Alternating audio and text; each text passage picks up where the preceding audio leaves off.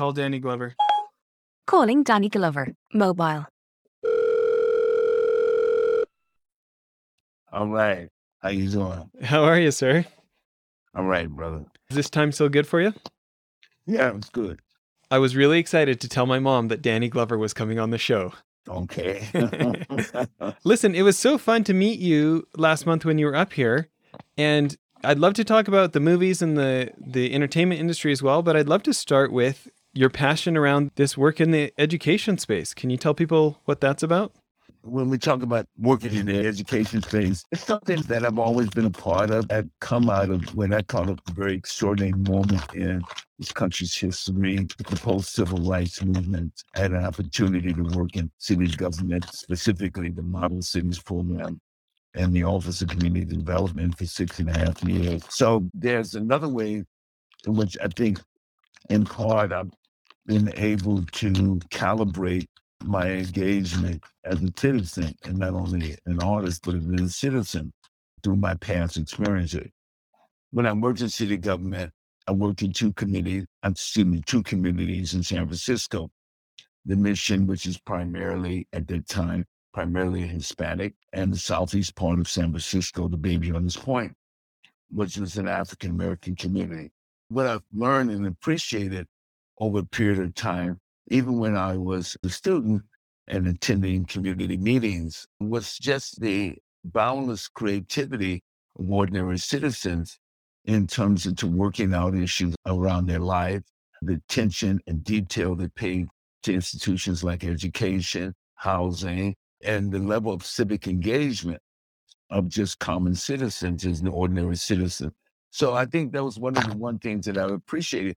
So my background has been me provided for a certain place where I become become involved in issues around education, whether it's issues around mass incarceration, whether it's, it's issues around community development in all aspects of community development. So I'm asked to do things, asked to be places, and asked to be involved in certain situations vis-a-vis community action and citizen action. I've been fortunate enough to be asked and to accept a great deal. So education is one platform in that. That's great. What have been some of the successes you've been most proud of over there? Well, I think over a period of time, the kind of work that I've been doing, particularly for the last twenty years with the Algebra Project, and work with, I think, people who epitomize in some sense the role that citizenship and civic engagement play in making an attempts in, in our attempts to make fundamental changes. If we look at it, the educational system, and, and certainly I come up through the public school system in San Francisco, public education, we see certain things that are troubling about that. One, the lack of resources. As always, those budgetary concerns fall on not only the city, but the county and the state, with some federal money coming from various legislative action like Title One and other forms of No Child Left Behind in terms of testing, et cetera. But when you think about the kind of shift in the privatization of all aspects of the public space, and particularly in education, we see a very, very uh, troubling moment, a very a potentially very troubling moment in terms of children's access, future children's access to public education, foundational education as a constitutional right. Let me explain that in some sense. The Constitution has no nothing out in its outline that says, out of its amendments, that children are entitled to a foundational education, quality foundational education, and the necessity of that to for children to become full participating citizens in a democracy. Alexis de Tocqueville, the great philosopher and writer in the eighteenth century, excuse me, of the nineteenth century, talked about the experiment of democracy and says that it, it is an extraordinary adventure, or, and I'm paraphrasing, an extraordinary process, but it, it only functions with the fact if we have citizens who are capable or informed. In order to become informed, you need to have education as a ground, as the foundation for that, for that happening. So I think on the one hand, the work that I've been doing with the Algebra Project for the last twenty years, which says now in the twenty-first century education, maybe twentieth century education was the right to vote. twenty-first century education, as Bob Moses, the founder of the Algebra Project, expresses, is to be able to work and be versed in algebra or versed in math, because the jobs that we talk about, uh, technical jobs that we talk, information age jobs, require a knowledge of math, specifically algebra. So if our kids are not prepared to take on that responsibility, what happens is that they're not fully embedded citizens or fully engaged citizens. And so a great deal of that, the success of that conversation. We we had a congressional hearing last year, two thousand nineteen, where we, we brought the, the subcommittee on education, which was the Democratic Party and majority in the Congress, and the subcommittee on education under Bobby Scott, Democrat out of Richmond, Virginia. We had that and a conversation about that. That's a growing conversation among educators around the country. The legislative victory that occurred in the Sixth District Court in the end of April provided a platform to establish foundational education as a civil right. Sixth District included four states. Michigan was one of the states. And so the community complaint out of Detroit set the groundwork for this decision. Even though that decision was vacated, about two months later, two or three months later, the award from the state itself provided the platform to, to begin to have that discussion and to begin to have greater civic engagement in education as a foundational right, as a constitutional right, with what we call quality education, or a Q E C R as, as a constitutional right, quality education as a right, or foundational education. We're talking about the same thing. Those are the kind of things when I think about working. I spent a lot of time over the last quarter, more than a quarter century, nearly thirty years, spending time on college campuses, talking to kids, visiting and supporting initiatives around teachers and teachers to counter the deprofessionalization of what's happening with teaching. All those things are on my plate and all the things that I think about. I have a sister who was a teacher. I have three nephews and a, a niece that work in education. So, plus my mother was trained as a teacher. So those are some of the things with vis-a-vis education. Yeah, you know, I don't know if you remember meeting my wife that evening when we were sitting down together, but she grew up in a in a t- real tough part of, of Southern California. And I look at how different her life is compared to her mom. You know, her mom had been there had been a lot of abuse and a lot of other things going on. And she ended up living on the streets in Santa Monica as like a thirteen year old and, you know, dropped out of the eighth grade and, and didn't go on from there.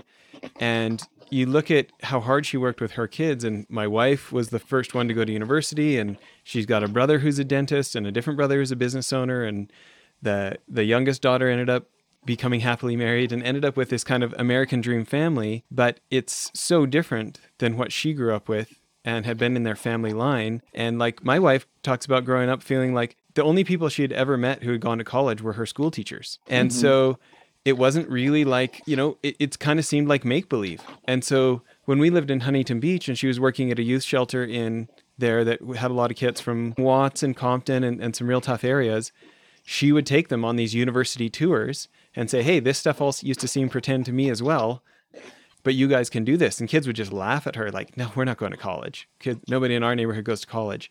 And yet they do sometimes, and everything changes so much. And so I guess it feels really personal to me when you talk about that, because I can see what a difference it had in our family. You know what I mean? Well, it takes from my mother. My mother would always, part of my, my kind of moral underpinning when her mother, my mother expressed her gratitude for her mother and father. We never went past the third grade. My parents were share, my grandparents were sharecroppers. They'd been born of a system where they received quote unquote sharecropper education. That means that simply was that they never went to school. Most kids never went to school until the cotton was picked on whatever was taped through September. Until that was taped, they, they didn't attend school. They, they did the work because they needed all hands on board to make sure that those crops come in, whether it's cotton or whatever the crops are that they're growing and they're working in the field. I mean, they needed all hands to be on board in order to sustain the family. Mm-hmm. So all the children. So my mother would always say that I'm eternally grateful for my mother and father because I didn't pick cotton in September. I went to school in September. Consequently, my mother graduated from Payne College in nineteen forty-two, the first person in her family to graduate from college. And all of her, her brother, my Aunt Agnes, and, and my Uncle Rufus, they've all went to college. So there's something else strongly about that. When you take the education of African-American, of ens- formerly enslaved Africans, was the fact that their education, certainly there were great strides in education after the Civil War and in amazing work that was done after the Civil War under the Reconstruction from eighteen sixty-five to eighteen seventy-seven. It was those legislators, those formerly enslaved Africans who brought public education to the South, not only for themselves, but also for poor whites as well. There had not been public education in the South. So all the, all these dynamics fit into a system that, that ended up in the decision Plessy versus Ferguson, eighteen ninety-six, separate but equal, which was with the law of the land in the South. And, and to some de, de facto segregation also happened in the North, as well as people migrated to cities like Chicago for jobs, formative work, migrated in other places around the Midwest and out of the South. They also also were dealing with the issue of de facto segregation. So they had de jure segregation under Plessy versus Ferguson until you had Brown versus Board of Education in nineteen fifty-four and virtually uh, the beginning of the modern civil rights movement. So all these things were revealed to my parents with my mother's education, and certainly for her, for the sacrifices made by my grandmother and my grandfather were enormous, but they knew they had a vision of the future for their child, and they were able to provide for their child. Not everyone had that opportunity. You know, my grandmother's month and the family's livelihood was supplemented by the fact that she was a midwife. So, and being a midwife, and uh, a midwife who they still talk about in Jefferson County. And she was a great midwife. She was an exceptional midwife. And she was able to make money, continue to feed the family, while at the same time, it, it, not a great deal of money, because she she delivered the babies of poor African Americans and poor whites in that community as well. So, I mean, all these are kind of things that, in a sense, that, that, that, that kind of like shape my kind of thoughts toward the importance of education and, and how we have to, if there's, if there's one thing that certainly is is in, is a part of my own work as a citizen, is around how do we begin to rescue the public school system and around the country, and how do we begin this process, reversing this, this privatization of public education and education itself that is happening, which is exclusive, which has excluded people who have experienced exclusion. And again, their movements for meritocracy have been movements for meritocracy. We saw that at a certain point in this country's history. But these people, people who have been affected by it and continue to be affected by it. All you have to do is look at, not, let's not look at the test scores, because test scores are about accountability. They're not about teaching. You know, let's look at the kids, the children, who don't finish school, who don't graduate. It's a small number of those who don't graduate from, from high school and more might move on to college. There was a big, enormous emphasis of the, on that, and that was a part of a of kind of a national agenda during and post the civil rights movement. But certainly, whatever we, however we want to look at it, whatever analysis or whatever data we want to cover up, it certainly has been. There's been less emphasis on that, even though there have been programs, initiations to place more uh, emphasis on it. But the problem with this, this country is that it's, most countries have a national education plan. This country doesn't have a national education plan. Most countries have a, not, not, not one that is based upon uh, states' rights based on a, a, a state's exceptionalism within the construct of the union and everything else, but a national education plan. It needs to have that. And certainly the group of, of educators that I've been around have been fighting for that and struggling for that whole idea of a national education plan for all Americans, you know. As education is a pillar for democracy, then certainly a, a national education plan is warranted and necessary. I love it. You know, it, it made me more interested. I think it's I think it's so great. You know, you've got this platform. There's so many of us who've loved your movies over all these years, and you've got such passion about it that it makes it, it's it's like a great kind of inciter to to get more interested in it. You know, I'd be interested in, in talking about that. You know, I think so many people know you from Lethal Weapon or something like that, but you were acting almost ten years before that, weren't you? Like B J and the Bear and Escape from Alcatraz? Well, I think what happened, first Lethal Weapon happened in nineteen eighty-six, the year of my fortieth birthday. I had, by the time I had decided to work, become an actor, and on, the, on, on my thirtieth birthday, I had virtually began on my journey doing local community theater. That's where I began. I didn't start doing film. I always had this idea that I would do the community theater. And that was basically nineteen seventy-six. You know, that's the forty-four years ago. And so that's when I began.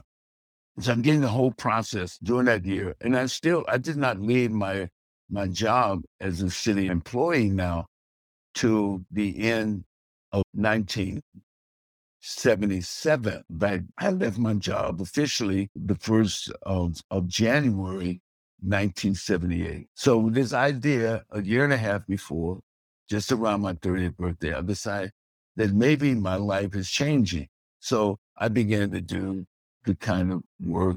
I was in a night acting class, scene study class, and there are different other things that I tried to do that augmented, you know, that not augmented, but that certainly began to provide me the kind of, at least a work methodology t- toward b- being an actor. You have to, you have to study to be an actor. You just don't think jump on the stage. You have to find different ways to understand acting and the pr- process, a process that you can read about it in books like Uta Hagen's Respect for Actors or Stanislavski or many other people who've been theoreticians on acting. And then, then see how, how how you're able to internalize those things and reach and find ways in which you organically allow that process to infiltrate your mind and body and stuff like that. How do you become relaxed? How do you find relaxation? And like the key to relaxation is breathing. How do you find ways of controlling your body and movement in your body and using your body as an instrument? You use your body as an instrument. Each character, each in each storyline, the character's body's language is, you learn that on stage, is determined by so many different things, you know, his status in life. You know, if, if I'm playing Macbeth, which I've done, if I'm playing Macbeth, he's he's not the same. He has a different body language than Zach in The Blood Knot, Fugard. They're two different ways. So language, body, all those things become ways in which you try to find, you're finding the kind of ways in which you become, uh, and you ingratiate yourself in the process itself, learning the craft of acting. Movement. Movement was, since I'm six three, I've always felt uncomfortable in my body. So movement was a key component for me. Dance movement, I took dance movement.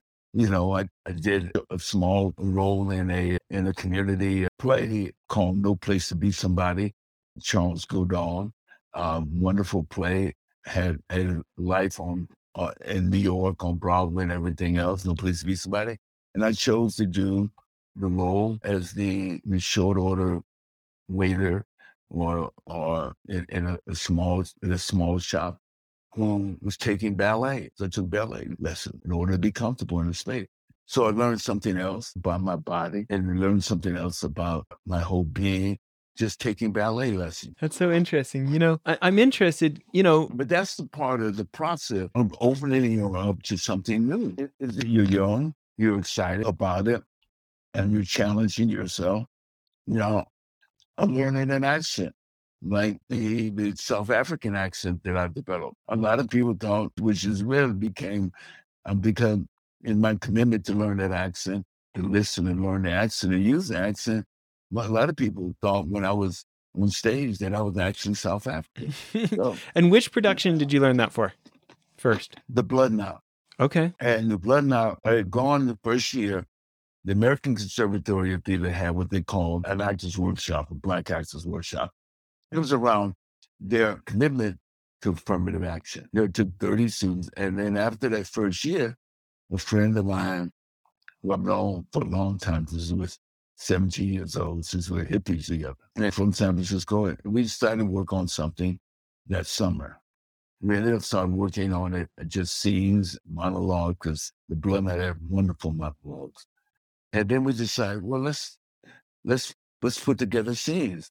And we find ourselves, well, let's do the whole play. So I found someone who loved the play, who knew the play, and was able to express the play in, in terminology that that helped us both realize that. And we ended up doing the play. We ended up building a set. We ended up getting someone to do wardrobe. We ended up putting together a soundtrack for the play and everything else. And it was the two of us on a three-act play. The two of us ended up on stage with a small audience, friends and, and willing associates for four hours on three acts. After I did that play, I knew this is where I was going. Yeah. I got so much out of that. And I knew I knew what writer I was going to make that journey with. And I made it with Fugard. From there, from Blood Knot to Sizwe Banzi is there. At the Eureka Theater in San Francisco, from Sizwe Banzi is there to The Island in L A at the Matrix Theater. And from, from The Island to off-Broadway with The Blood Knot in seventy-nine eighty, and then on Broadway. So I think all those things were lessons, and the theater was essential. And I was fortunate at the time. I spent relatively brief time in New York, where I came back to do Master Harold on the Board Rep, where the author was directing, with James Mokai and Lonnie Price. And I came back there to do that. And then I would write the film, you know, Places, Places in the Heart in nineteen eighty-three. Yeah. You know, I was a little bit younger. So when I was growing up, you know, I would see you in things like Angels in the Outfield. And then my mom let me wa- watch Witness with her once, and later Shooter. And, and I went, it wasn't until later that I went back and saw The Lethal Weapons when I was a little older. And I'm interested, you know, that, that series making hundreds of millions of dollars over the years, and And just really holding a place kind of in the iconic, you know, it's it, they're such iconic films that people remember so well. I'm interested in what you feel like you learned doing that film series.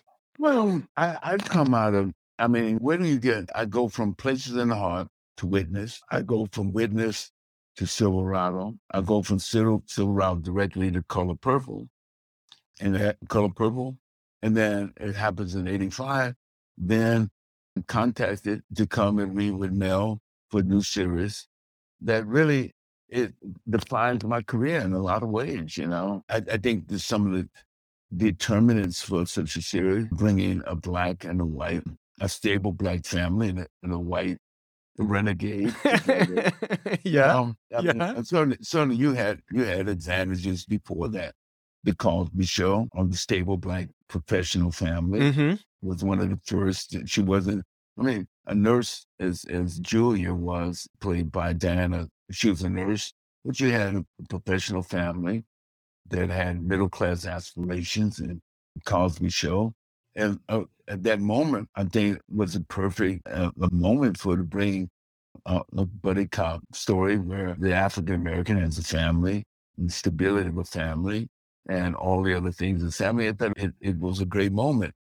And, and contextualizing the history of, of film in this country, and often the kind of limited roles that African Americans have in film, outside of if it's an all Black film, as we talked about during the Black exploitation film period, whatever we wanted to. But I, I thought it was, I thought it was in, important. I think to some degree, to a number of degrees, ways, it played a role, and and not I mean, As as as the, you know, in, in its own way, but not to the magnitude, but in its own way, as the Black Panther play, mm. in terms of creating this mythical kingdom and and real history, there there were kingdoms that would be the African kingdoms, certainly a kingdom that would challenge our perception of Africa in the fifteenth century or the fourteenth century or during the period of the Ottoman Empire and all that then. And the challenge that, you know, people forget that in the sixth century, the Moors, Northern Africans, occupied Spain for like seven hundred years. Moors came up and occupied Spain. Yeah. You know, in fact, the Rock of Gibraltar is named after Moorish general. Oh, really? Yeah. yeah. So Tariq, the Moorish general, led the army in conquering Spain. We don't know. But you look at the very interesting, where they wrote a blurb for it, um, a very interesting book by his wonderful historian I love. His name is Gerald Horn. And it is The Dawning of the Apopolis. It, it, it said the roots of slavery, white supremacy, settler colonialism, and capitalism in the long sixteenth century. So that was the sixteenth century. After after long century, sixteenth century, fourteen ninety-two on, that next hundred years. Yeah. Wow. Very interesting book. Of what what what are, what what were the prevailing internal politics in Europe, Africa, with increased navigational skills, et cetera, et cetera, that brought about the Columbus voyage. But the Chinese had been to the New World in the eleventh century. Chinese had already and made made the vessels that they traveled in, made made the, the Nina, the Pina, the Santa Maria look like tugboats. And then that's something we don't know. We think about the, the first adventure to the world. We don't know that Native people came together around North America in the eleventh century and began to devise ways in which they're able to live in this bountiful, resource-bountiful place together. We don't know that history. Yeah, it does seem fascinating to think about the Iroquois and the Algonquin and the Seneca and, and those Five Nations stuff, if we had had a written history to see what that was like, you know?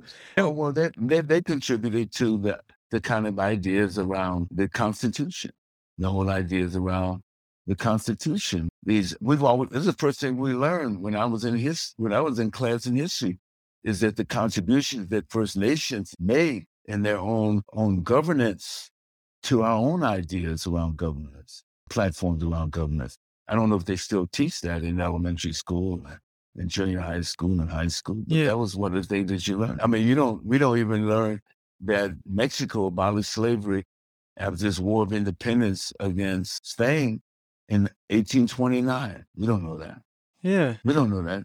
Over, you know, over thirty years, more than thirty years after, before the Emancipation Proclamation. Yeah. Or the end of the Civil War. We don't know that. You know, thinking about the way you describe that, that role, the stable Black family, did you have, and I know we're, I know we're closing in on time here, so I want to be respectful of your time. Maybe this can be our final question. Did you feel like you had opportunities for mentoring, especially other African-American actors, after that was just such a huge success? And or, or what was the reaction afterwards? Well, I think on the one hand, there's a general sense, and you can go back on the way community, community expression, using community expression as leverage or the kind of ind- indicator.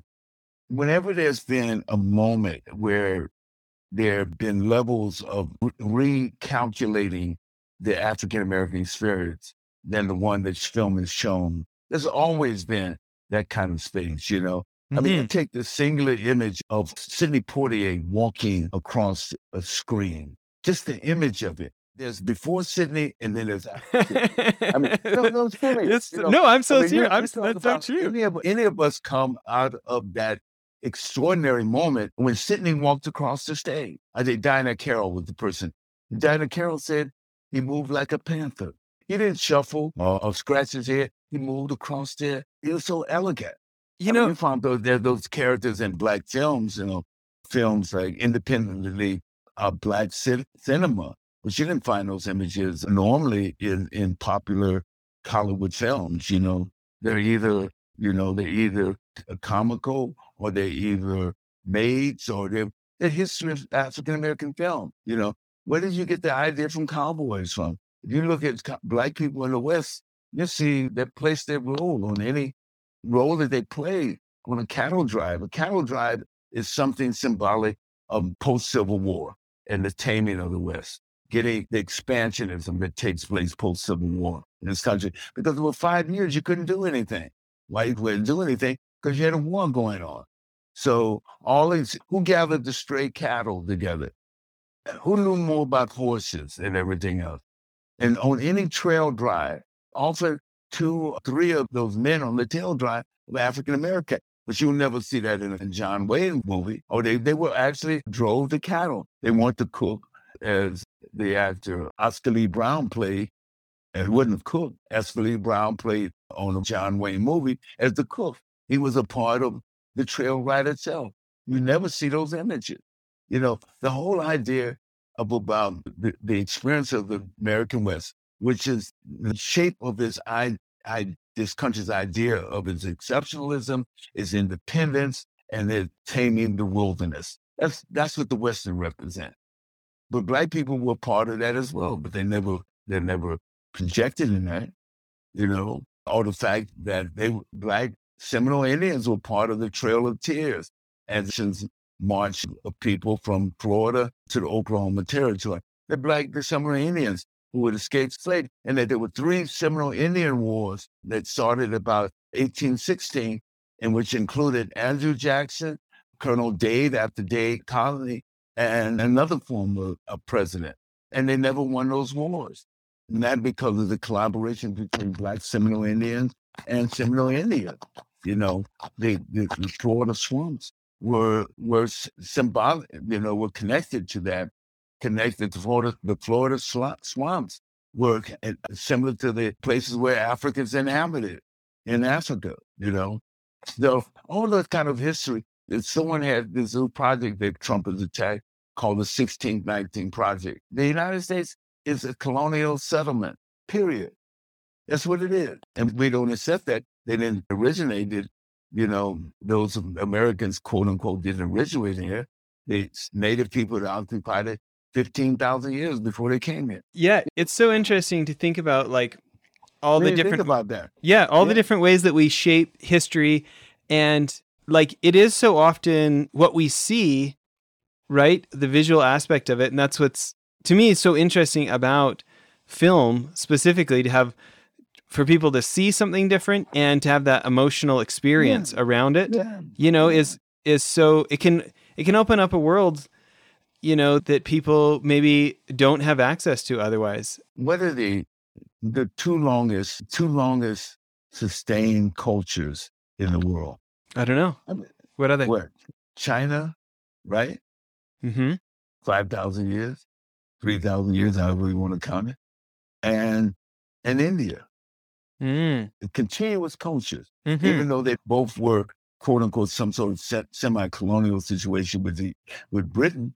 And, and certainly China was a different situation because China fought and took took his own took took the Chinese. I look at the Chinese. Chinese have six, five thousand, three thousand, whatever history, c- continuous history.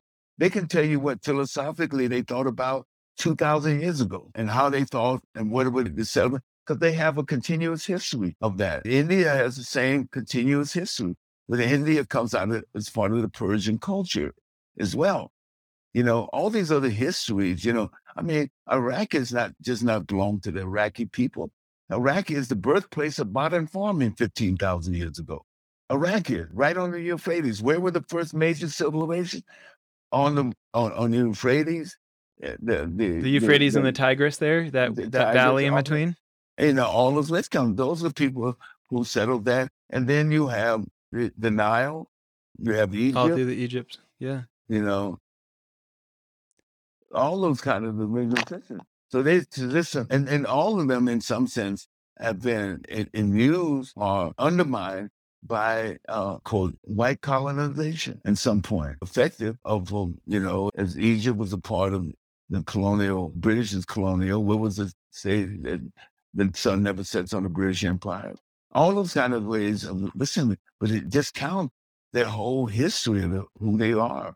You know, a great deal of fundamentalism is certainly, and not so much, uh, I believe, not so much anti-European as opposed to, to drawing on your own historic cultural and historic contributions, you know. The Euphrates was important to, to human civilization. Is that, as I said, it didn't just belong to the Iraqi people, it belongs to human humanity. Everything that created empire after empire, empire. Chinese too. What were, what were, they were using rocks and what? Stones, rocks, stones, and everything else. Somebody discovered what? Gunpowder.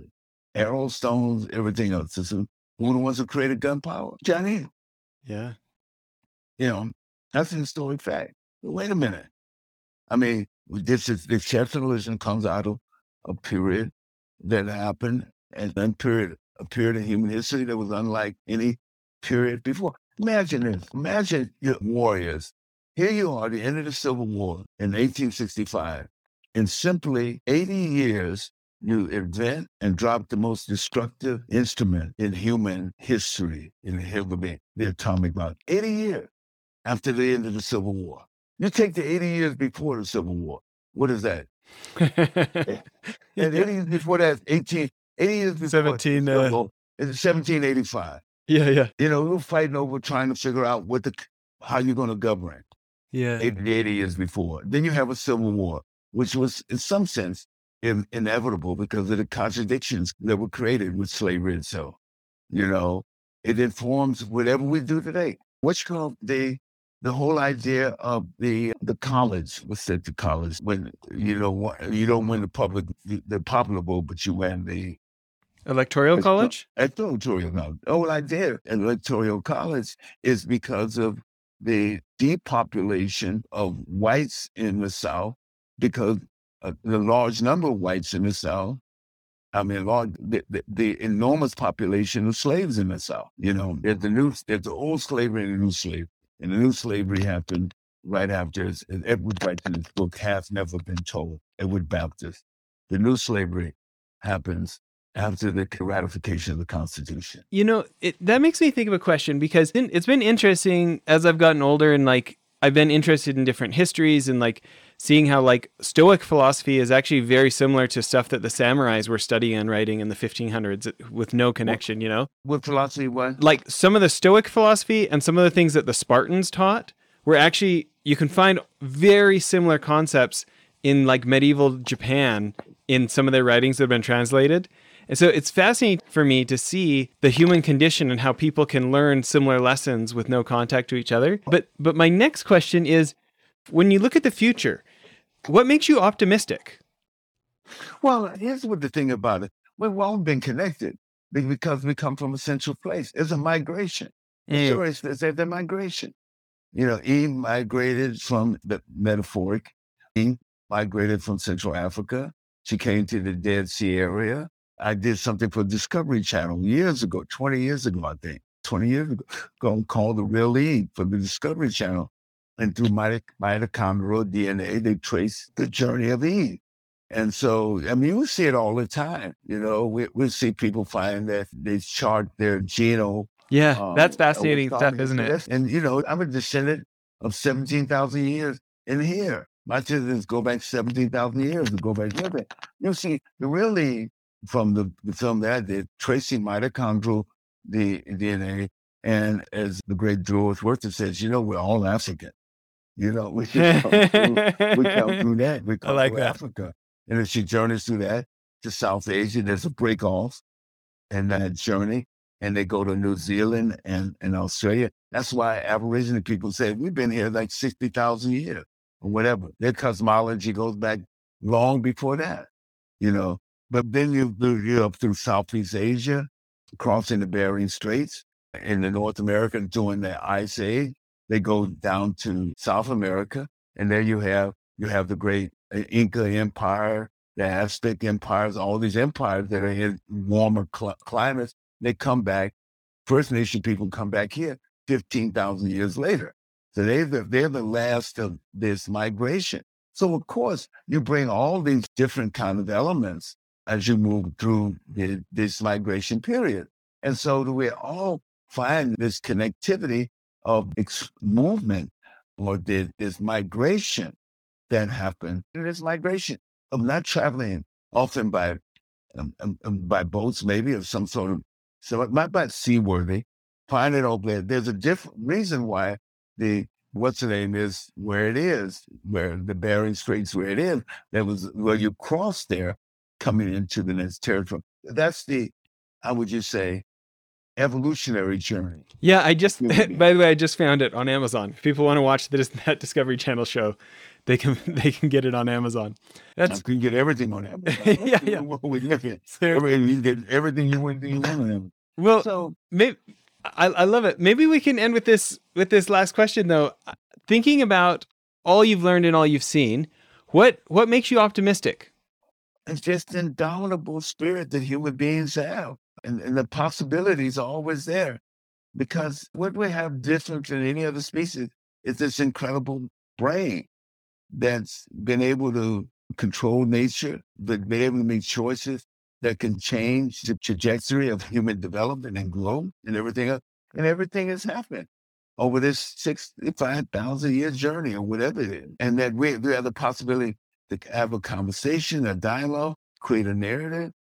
Um, and we, we have that possibility. We won't become extinct, extinct, quote unquote, if we if that happens, without at least presenting the possibility that a different world is possible. And you know, we don't, you know, because you keep thinking about it. You think, what are the, what are the kind of relationships that correspond to bringing out not not the worst in us, you know, but the best in us. You know, sometimes we don't get about it. You know, some of the mentality around war is not the same when you're protecting your little village of Le Beau. If you go to Le Beau in the south of France, they have a catapult right outside. It's just not something. It's, it's warning advancing invaders that we're going to put these rocks in the slingshot and we're going to throw them at you. And then, oh, we just added fire to it. So we're going to burn some of you. And, and then we're going to crush some of you. And the ones we don't finish off, we're going to, uh, we're going to shoot you without our arrows and stones and arrows and red. All this is before which gun? That was actually to set up. It was before gunpowder. Gunpowder wasn't existed. Didn't exist in the medieval period, you know, and what's called, and they found ways in which they defended themselves. And you could, you could, there was a point in time, you could leave your village and within a mile radius and not show up again because you get lost and know how to get. So you were the, the always kind of thing that the village, the whole idea of the village and people navigating their life through the village and, and finding a way in which they live and, and communicate with each other and, and resolve their issue within the village. And so, oh yeah, you can leave yourself, but that village was protected by invaders who wanted to maybe take what you have by a catapult to yeah. the outside. You know, and men had to, several men would have to get up and, and they became the, the catapult specialists. You know, they became, so you throw the rocks, boom, they was rocks. Then they say, oh, let's add fire, throw the fire. So people could see the fire coming down on them. See, I just want to go to... The, my inner fifteen-year-old boy just wants to go to practice school for for catapult school.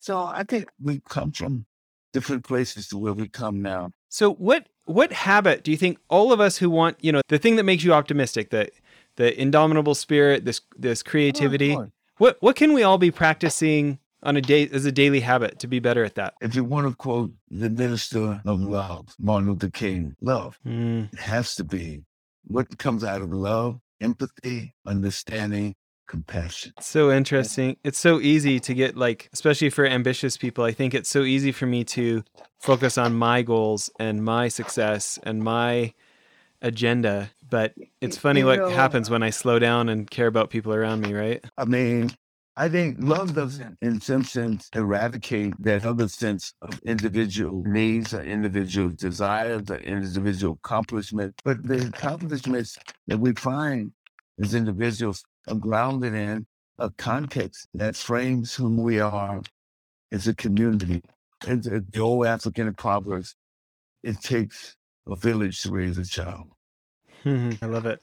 Well, listen, you've been so generous with your time here today. If people were going to donate to one of these charities on education or anything like this, who would you suggest we support? If, if I'm saying, I'd say the Algebra Project is one, multiple project, and it's either the Algebra Project, Incorporated. Yeah. Thanks again for making all this time for us. Take care.